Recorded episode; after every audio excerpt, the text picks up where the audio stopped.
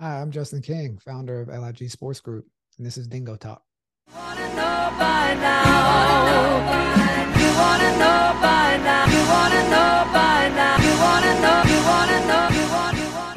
What's going on, Chuckleheads? I am Carlo Guadagnino. This is Dingo Talk. My guest is the founder of LIG Group, Justin King. Also, you guys might recognize him. He was pretty standout in in the WPIAL through the early 2000s. He's pretty good at Penn State and and had a a career in the NFL and now has done things outside of his football career. Justin, thank you for taking some time. I know we had this scheduled a, a couple weeks ago, and and Mother Nature just really does not like me down here in Morgantown. I will tell you. oh man, it's crazy down there. No, thanks for having me. I appreciate it.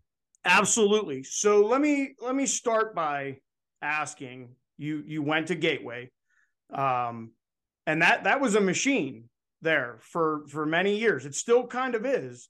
Yeah, it wasn't when I got there though under Terry Smith, it was not a, a, when you when you were there, it was not a machine to start. It became start. it became a machine. How to walk us through how that program really developed uh, with you guys, basically. Well, yeah, I mean, uh, obviously the architect was Terry Smith, um, and he had you know had a vision for the program. There were some guys that were coming up, and obviously he was a coach. I came over from uh, you know Woodland Hills and um, he had his philosophies through his whole playing career. And you know, he coached around. Obviously, growing up, he was a track coach, my track coach. He was a basketball coach, so he had some familiarity with the the different kids in the area, mm-hmm. and uh, also understood what a football program was supposed to look like, like all the way through, not just from on the field, but all the way up to administration. Having buy-in there, the politics behind capital projects, what was needed, you know, very innovative in approach, getting people excited, whether it was from just the way we marketed and branded the team, mm-hmm. like changing the colors from black and yellow to black, like black and Vegas gold, being one of the first teams to be sponsored by Nike. Um, you know, just a whole bunch of different things. Had the Oregon type of feel going on with three jerseys and things like that back in the day. So like along with everything, so it was just really building out a whole athletic department, was uh pretty interesting. So the football was just a benefactor of it. Well, and and now that program when you're, I, I can go back to 2007 2008 2009 and 2010 um, being in the visitors locker room you're you're sitting there looking at a visitors locker room going wait wait we're at a high school that's like for me at plum we we we got in a bus it was a it was longer to get in the bus than it would have been to drive from the parking lot of the high school to to monroeville like and we get in this locker room and it's whoa this is a whereas ours was not like that. Um, so senior year, let's let's talk about the recruitment process because you coming out were basically the number one corner in the country. Right. Yeah. So you end up at Penn State. What was the deciding factor, and how does Penn State come into the mix? Um, the deciding factor for me, I mean, they were consistent, right? Throughout the whole recruiting process, they offered me going into my ninth grade season. But there, I mean, I, rec- I, I committed to University of Florida first, so um, I was committed there early in the season, and was when Ron Zook and Mike Locksley was recruiting me from down there, and mm-hmm. I did a good job. But you know, it was my first experience of the recruiting process and how it's like big time business. Whether you know, I was a pretty big recruit, you know, top twenty guy so when I went on visits, I met with the head coach, but also or I was meeting with like athletic directors and presidents about to talk about the whole infrastructure because that was a part of the evaluation process going through. It's like, all right, what type of full ecosystem are we going into? So uh, you know, it was like my first run in where I was dealing with the administrator and said, "Oh, he's going to be here, Coach Zook. You know, he's going to be here for the next three years. Don't worry about it." All right, I feel comfortable. It's the athletic director, and then Kiss fired on Tuesday. So I'm like, "Whoa." this is real life business. So then I had to like scale back and say, okay, who's been telling me the truth this whole entire time and been consistent and different opportunities to give me what I want on the field, off the field. Understood that they had talent embedded at Penn State already. You know, mm-hmm. I was from Pittsburgh, so I saw Paul Posluszny go up there. I saw AQ Shipley go up there. I saw Morelli. Like I guess, you know, guys were going up there. So I'm like, well, can kind of add to that spark and, you know, started dealing with Derrick Williams and I was like, all right, this is, we can make this work. So Derrick Williams is who recruited you to come to Penn State? No, It was a uh, no. Nah, I I committed first. Okay. Yeah. Okay. so who like at a camp? When you when you're saying they recruited you and they were consistent, who all Penn State. You, Penn State. saying Penn State in general. Penn State yeah. was consistent. Yeah. Okay. Okay. Um, so you get on you get onto campus. Now you're talking coming from a high school program that you were part of that really went ground up. This is how a program's supposed to be. Right. You get to Penn State. What is what's a mainstream Division One football program like that? Day one. What is your first day on campus? Practice. What is it like? I mean, I had a unique first day uh, as a college student because I was at the All American game because I went to school in January. Mm-hmm. So um, I was leaving San Antonio in January, lost my luggage. So I got to State College without a coat in the middle of a snowstorm in January. Didn't know where I was going. Like a week late, at week late uh, after classes started. So I had to figure out, you know, the next day with a book bag and pick up my books. So it was a pretty hectic first day after having like a 6 a.m. lift just to get acquainted. So um, yeah, no orientation. I was kind of just thrown into the fire or into a snowstorm. So. Yes. so, so, like that was the first day. and you went to school for, and I want to make sure I get this right: letters, arts, and science. Correct? Yeah, it turned out to be a sports administration degree. Yes. Yeah. So was that always that was from the beginning? That's what you were going to school for? Absolutely. I mean, I, I was a coach's kid and an athletic director's kid, so that's what I did in my off time in high school. Anyway, was rather was like collecting tickets, doing the bus schedules and things of that nature, and you know, having the internship. And it's just like anybody's kid. If you if there's like a kid that works in a restaurant, they know the restaurant business. Like I, I know the sports business. so that and that was yours from from day one. Um, I started so off. Yeah, I mean, I started off as a ball boy at Duquesne University at eight years old. So like that's when I started first. Like that's how I started getting money. That was my allowance as a kid. I got paid as a ball boy. So my whole intro intro into football was from that side.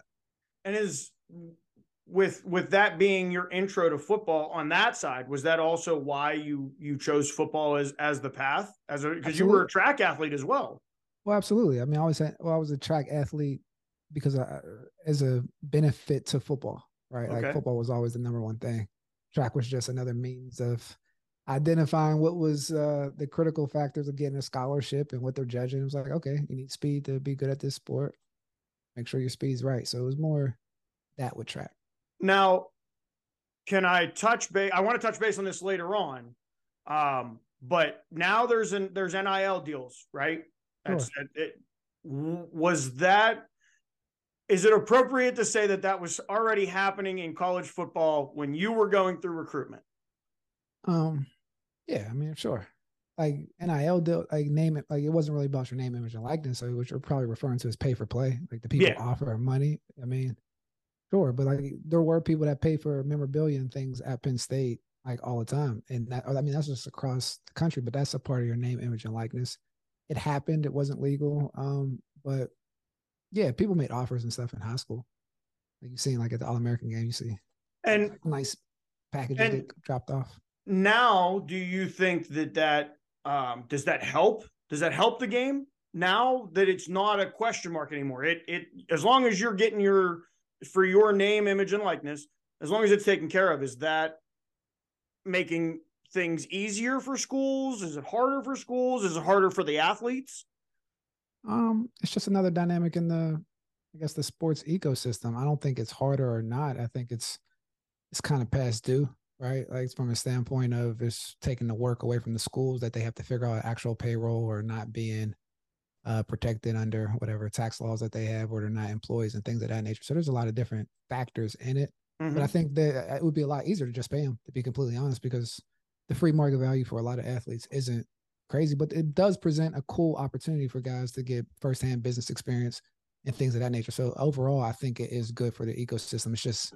there has to be you know certain pillars put in place to make sure that the risks are minimized. Mm-hmm.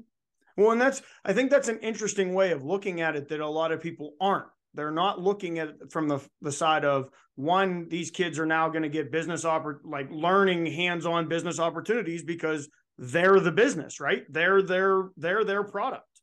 and it almost becomes like a course correction, right? Where you understand that you're a part of something bigger, or you can actually mess up, and you start to get that in your head at 13 or 14, and not just oh, I'm looking for offers, or I'm going to this school to t- do a photo shoot. It's like okay, I have to protect this. That means I can't move like this. That means I can't mm-hmm. operate like this because it might mess up my money here. Like having that ingrained at an earlier age is is I think incredible and a nice benefit.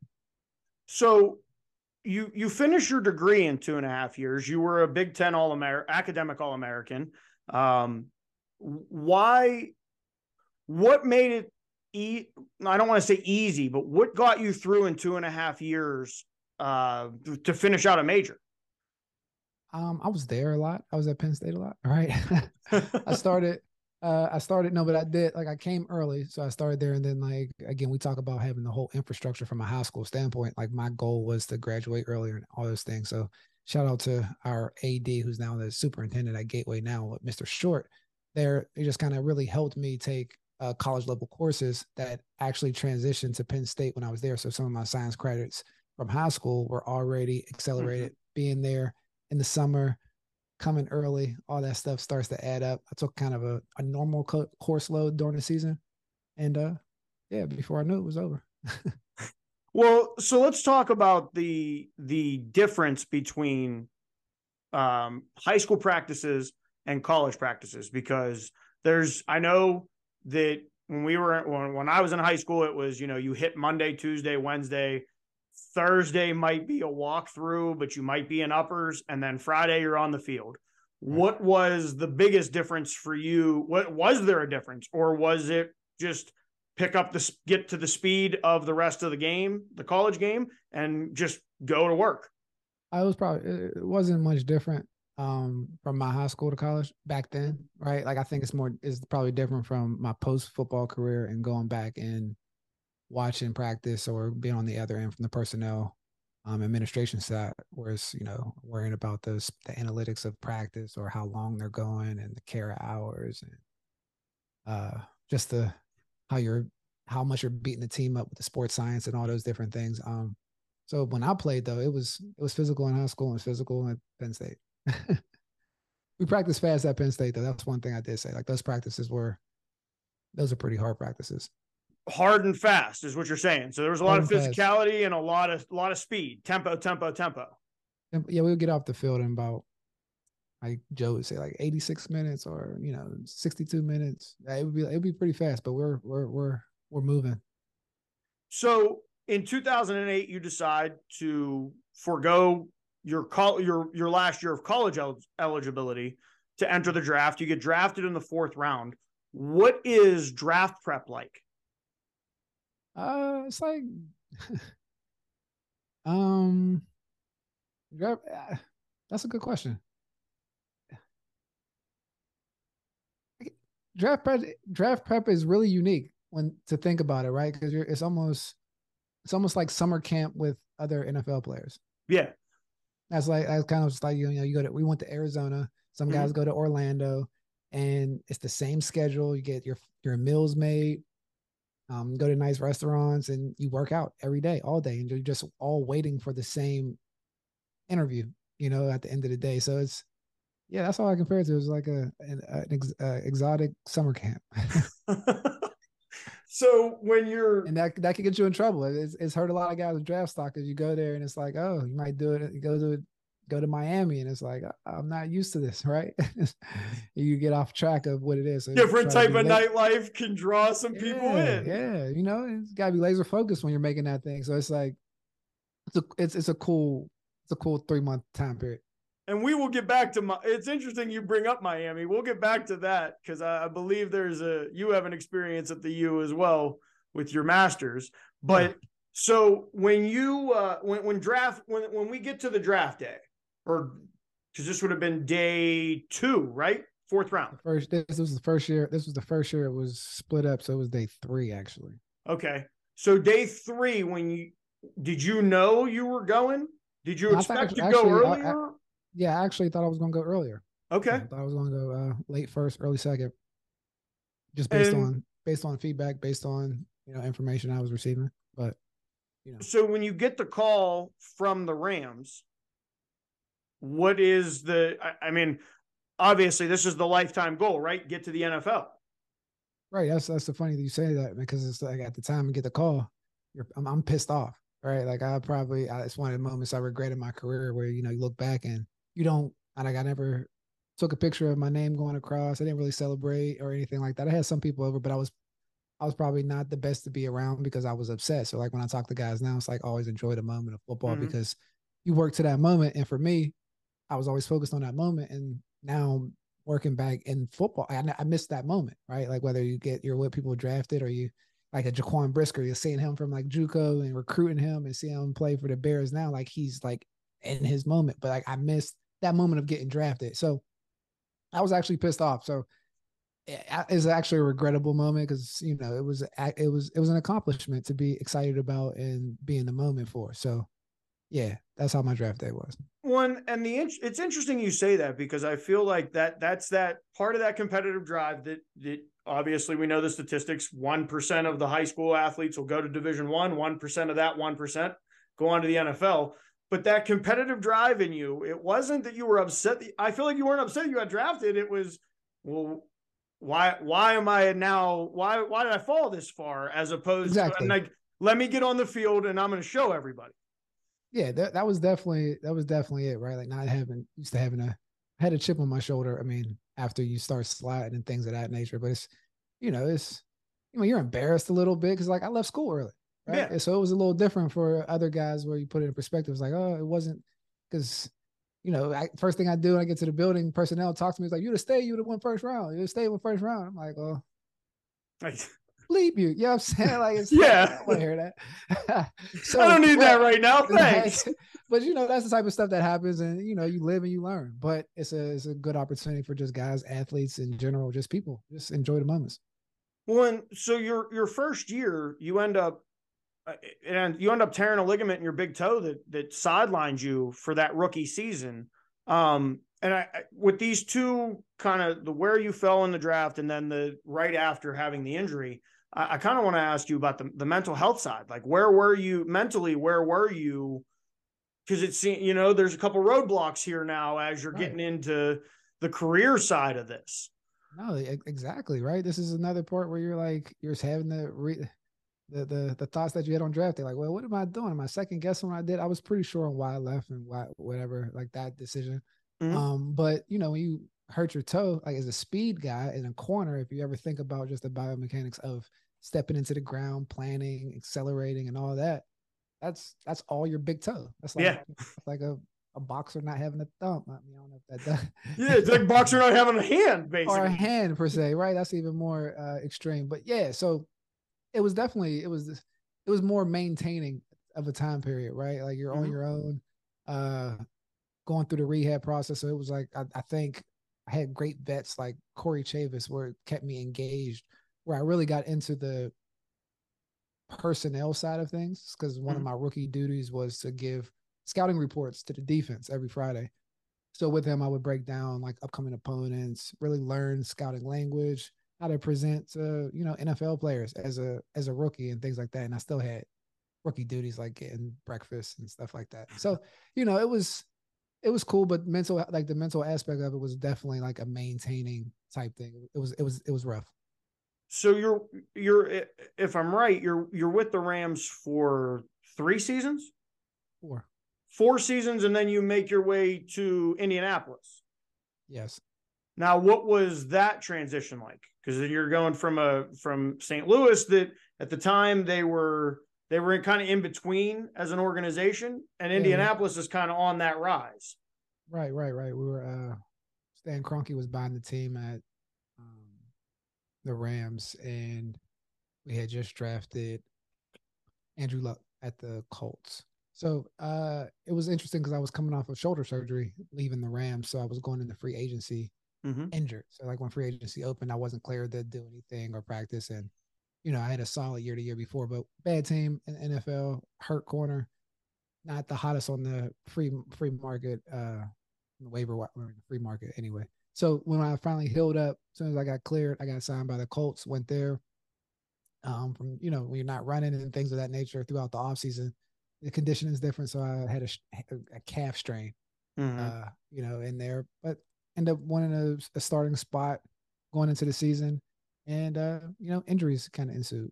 But yeah, that was kind of the transition from St. Louis to the Colts. But it was it was it was a great opportunity.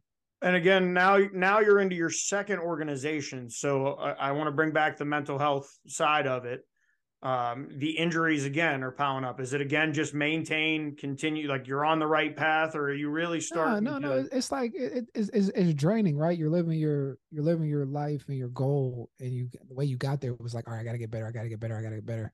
Then at one point it shifts to like nervous if you're healthy or not. So you're like, mm-hmm. all right, I gotta stay healthy, I gotta stay healthy, I gotta stay healthy, and so like that becomes a the foremost thought. But it's a very hyper competitive area, right? So like yeah like things hurting at a corner, like my calf hurts or at a corner, or just dealing with injuries is getting over a lot of the mental things. But um, yeah, I mean, mental health is, I guess, it's a part of high end sports, professional sports. Looking back on it, I mean, I can, I mean, it, it obviously was probably it was probably like real, but you yeah. learn from it and you, sharpen from it. So like that's kind of how I take it now. So then, from the Colts, you end up coming home. You come to Pittsburgh. Yep. yep. What was that transition like? Uh, you know, it was interesting because you know I, I was familiar with the Steelers like organization and staff, whether it was at the time Brandon Hyde and different guys that worked over there. Uh, growing up in Pittsburgh, right? And, yeah. Um, and uh, so like going through the process, it, it was cool. It was it was a, it was a real cool time, like being there for like that short period of time and but it was it was it was a great organization. It was really cool to see the different organiza- organizations operate. Like I always was interested in okay, like what's the special sauce here? What's the special sauce there? Um, always having a mentality of wanting to be a GM, like going through the, you know, through my playing career. But I was gonna say that goes back to that, you know, the the building blocks that were laid at eight years old as the as the ball boy. You you were on the administrative side already, wanting to see the the ins and outs and and how do we get to Miami in your masters? Is that after your playing career? Does that happen while that's after? Yeah, that's after my playing career. After my playing career, I decided I wanted to. uh actually wanted to go back to. I wanted to go to school, and I thought the one thing from going to different organizations that the different players was their their psyches and how their makeup was. So I was like, mm-hmm. man, if you can evaluate, I understand the valuation on the external. Like if I can understand the evaluation on the internal, like we're cooking with gas. So I started actually a sports psychology sports psychology um, masters and uh halfway uh, a little more over halfway through i started feeling like okay i'm doing this. I'm i'm charting for the, the cleveland browns at the same time. Is that like are they going to understand? Like, uh, like are you trying to see people? Are you trying to be a shrink? Like what are you trying to do? So like maybe i wasn't as confident in where it would fit in into my journey right now right? So now i'm sitting there like maybe i should go back and get it. But like what, what what i'm doing now. But um but anyway, then I transitioned and went to Miami for the sports administration because I was in it and it was like, all right, I'm gonna double down and get more experience on the business side of the sports. When you you brought up that you're you're the you're a scout at the time for the Browns, right? Right. So how does what I guess is that a normal thing for players? I was, I, I was like a uh, I was like a uh, I was an outside consultant for like the analytics and all that. Good okay. Stuff. And uh, so I was, you know, I work from home. It was long hours and different things of that nature. So it's just kind of relegate your, you know, delegate your time. and then from the Browns, you end up as a territory manager for, and I want to make sure I get ATI physical therapy. Yep. You were there for two yep, years, yep, yep. two and a half years. Two years. Actually, it was because it, it, got acquired after the first year. It was a startup called Ideal Physical Therapy, and it was okay. leaving uh leaving the Cleveland Browns when I told you I made the transition into um the sports uh, management administration uh, uh, program or mm-hmm. making that decision, I felt like I needed just different didactic experiences. Right, I was always in sports, all that good stuff. So I was always evaluating and doing that, but I really wasn't doing much selling, negotiating, going back and forth, understanding. You know, like the debits and credits of different things that come with business, right? So I was like, yeah. I need to find a way to get some experience. So I thought that was interesting way or a congruent way of my experience from football dealing with a lot of injuries, talking to doctors, talking to physical therapists. Hey, I can talk about physical therapy services with um, physicians and things of that and things of that nature, and you know, b- build some skills while I'm doing it. So like that's kind of what led me there. found some things I was good at. And I was like, hey, I could take this back and even go further in football. So maybe I need to go back into sports. So that's how I slid back into Penn State. Well, that's it. I was going to ask. So how did how did you end up back up, find your way back up to State College? And again, it's in that recruiting area of of talking to players and and kind of give us what was your your your job when you you're the recruiting coordinator. So you're dealing with the entire the entire board, or are you were you regional? I was I was specifically the whole side of the defense. Okay that was specifically my thing. Whole side of the defense until full things came up into full staffs, and then obviously it was the recruiting staff. But like I was specifically with the on the defensive side um, when I was there, and you know it was uh from sourcing the players, recruiting the players, making sure you're filling in all the pixels throughout the re- evaluation process. Found them early in ninth grade, get everything that you need, breaking it down, making sure that all the eyes are checked on them, make sure that the that there isn't a, a kid that can hold a coach hostage, right? Meaning yeah.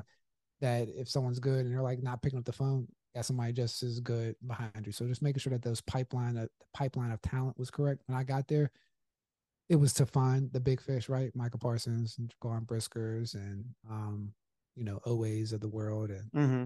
but yeah, so that's kind of what we did. So I, am guessing that this these three plus the the master's degree and the three per like uh, professional experiences led you down the path to the manager, football ops, and player personnel for the XFL. Yeah. now was that that's is that pre-COVID or is that that's pre-COVID? That's pre-COVID. Yep. So that says it's getting ready to to do the next launch, and then COVID happens, and there's kind of a peel back. Six six six games in. Okay. Yeah, five games in. Yeah, COVID happened. Uh, yeah, we started. Yeah, we started football league with with Vince McMahon, Oliver Luck, and Doug Whaley. So it was a lot of experience with with ESPN and Fox, right? Uh, so. So yeah, what is? Can I ask what what's that experience like? Because that seems like a lot of Chiefs a, in the room.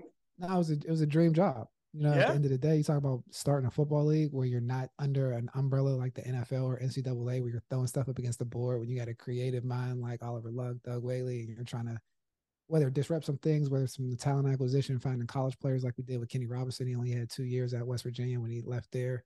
Mm-hmm. We, I, I, we recruited, signed him, get that whole thing to trans, you know, trans, uh, circumvent circumvent uh the the scouting combine process and sitting out a whole year, but actually getting film and getting better year other year. You get guys like PJ Walker, just everything that uh Heinicke for uh the commanders, everyone that was trying to just have another breeding ground for the football ecosystem, but from a league office standpoint. So just understanding really all the tentacles of business that actually feed off of the sports property that is a football league, right? Mm-hmm. Like, and it was like well, and, and that's crazy to me that that they're that we've gone this long without these other, you know, the USFL was a thing for a little bit, the AAFL, the the XFL is now going to do a launch, but I think they're now involved with the NFL as a, like a feeder slash testing. We're going to sure. test out some rules and see how they work out.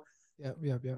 And it's interesting with the amount of college athletes that you have out there that there isn't other opportunities other than either going down like i have a couple guys i went to school with at division three level. They've gone to germany they've gone to brazil or they've gone to canada. Those seem to be the kind of the options. And now you see these leagues that should succeed because i don't understand how ratings don't go well. We miss football well, in the spring. Everyone's i understand uh, the ratings are one thing but running a football league is extremely expensive. Yeah. Extremely expensive and extremely hard. Like there's a lot of moving parts. You have to have certain things in place, and it's a unique skill set of people, like a unique group of people to put on a product because you're not really just running a good football league, right? You have it's a sports and it's entertainment and media. Yeah. Like at the end of the day, so you have to. And I'm coming from the standpoint, our whole goal was to reimagine football. We're talking about changing the kickoff, like doing reiterations of the football, the punt rules. So we were we were challenging every known thing that people yeah knew about football and then try to recreate a product that was there and that was the that was the attraction of it right because starting a football league and just with no name players yeah it might be but to get it operating with enough money that's still flowing. You have to get the people behind it. You have to get the town, the cities behind it. You, I mean, there has to be. There's a lot it's, of. It's not easy. It's a it's a it's something that's emerging in Europe heavy right now, and with the with the influence of the NFL, but like a lot of uh grassroots things from just that I'm dealing with. It's mm-hmm. it's, it's well, going international, right? And it's you know it's crazy that I remember as a kid there was NFL Europe and and I, I only remember them because of their jerseys. They had the ads on the jerseys, and they pretty were sweet. A pretty sweet setup. But it was it was interesting. Like you you saw guys that you would see two like two years, three years earlier. Now they're they're big time in. Um, but so now we've we, I think we've covered everything up until here we are in the last couple well, years. Yeah, LIG Sports Group. Most definitely. So uh, Let, us talk about it. Yeah, yeah. LIG Sports Group. It's a strategic talent acquisition firm, like specializing at the intersection of sports and business. So, like throughout the whole sports ecosystem, our specialty is the talent acquisition aspect, right? So, in high school, we talk about uh, we develop curriculums for high schools for the sports different programs or not programs but sports paths right whether it's mm-hmm. team operations league operations and things of that nature so developing that with gateway universe with gateway right now which is a, a pretty cool pretty cool thing we have the blue chip academy where we have executives and players come on and share their experiences going through the process and using sports as a catalyst to a career that they can bank on so it's everyone getting into the game with the end goal not being professional sports and uh, and which it, it, can be a part of the journey, but using it along the way to you can have a career that you can bank on, right? Like you see these coaches, uh, head coach at Liberty, forty million bucks. Like there's others, there's a lot of you know monetization points within. Oh yeah, this, the the sports that you're spending time in. So that's what we do there in college. We have Lockdown U,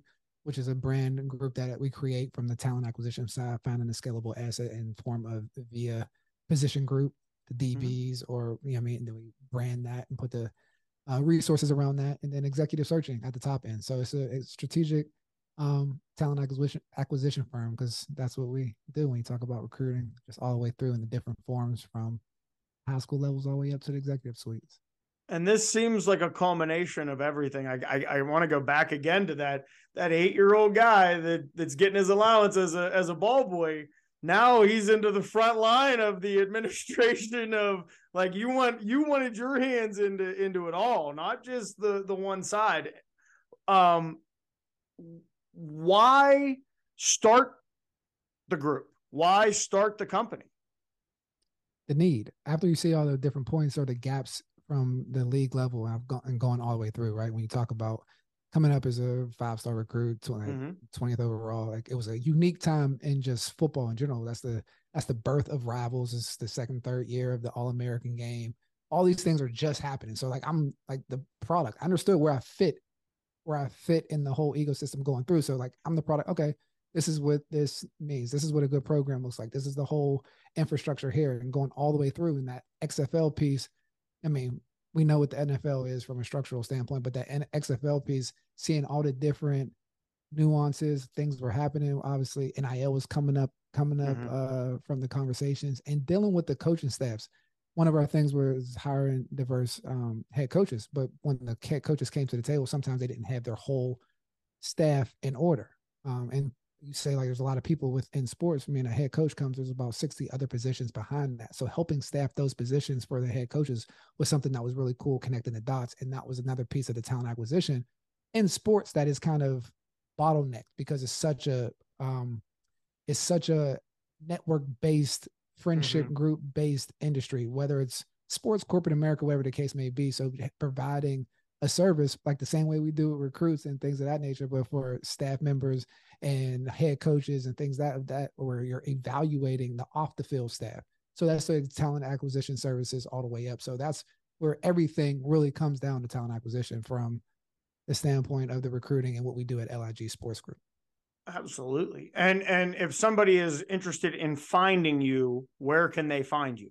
You can find me at www.ligsports.com or on Twitter at at the King One or Li or um, IG at uh, J King Lig. Well, there's a YouTube. Oh, there's you. Is it? What's the YouTube? YouTube. You, the YouTube is the Blue Chip Academy podcast. So I will. We will have the the link will be below Justin, right below his face. There, it'll, it'll be right below there for at least the website. I don't know if my editor can put all of that in there, but we oh, will oh, cool. make sure that yeah. you go, you check out the website, check him out on his socials, and get over to the Blue Chip Academy and check out on YouTube. While you're there, you can check us out every week. We're here at 10 o'clock.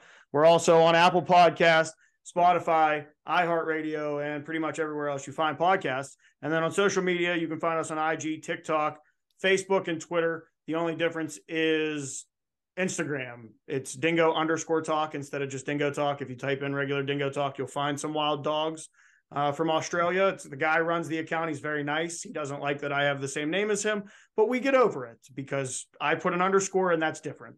Um, Justin, thank you for taking the time to sit down with me. Um, no doubt. Appreciate it. And like I said, we'll see you next Thursday at 10 a.m. Chuckleheads.